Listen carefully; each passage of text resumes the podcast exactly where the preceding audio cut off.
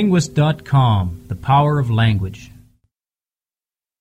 The Best Cup of Drip Coffee Possible by Chiacchia Del.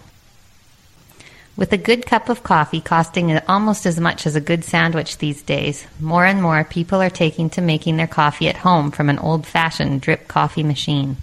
With the influence of Starbucks and the others out there, people are demanding a better cup of coffee all the time. This article should help you make the best cup of drip coffee possible. Coffee from a can just doesn't work for the general public anymore. You know what I'm talking about, and it sounds as lousy to you as it does to me.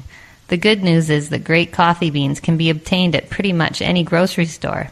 If you use coupons, and if you don't, shame on you, you should do quite well if you aren't too worried about the brand name. My tip for you worry about quality more than anything else. The big stores like Sam's Club and Costco offer big bags of coffee beans at some very good prices. Your author's favorite, in case you're interested, is Kirkland brand 2 pound of espresso roast Starbucks that you can find at Costco. Be willing to experiment with different bean types to find the kind of coffee you like best.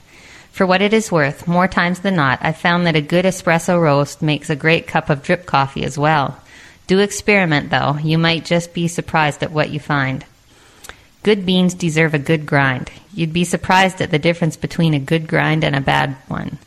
If you don't have a good grinder at home, consider grinding the beans at the store where they were purchased, as the grinders there often do a great job.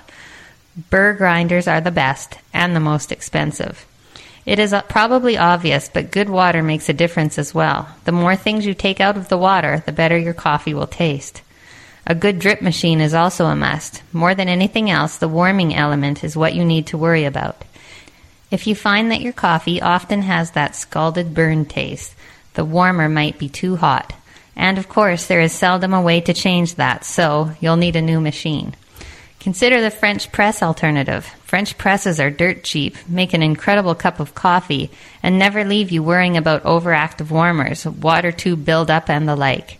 Remember that the grind for French press is different than normal drip coffee, so grind accordingly. What about people stuck in a bad coffee situation in the office or somewhere else? Here's a trick that can help with some issues. Bring in a cinnamon shaker and a dash a little on the grinds before t- starting the machine.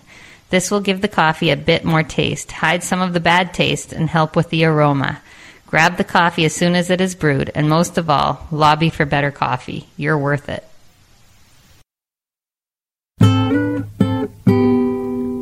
TheLinguist.com The Power of Language.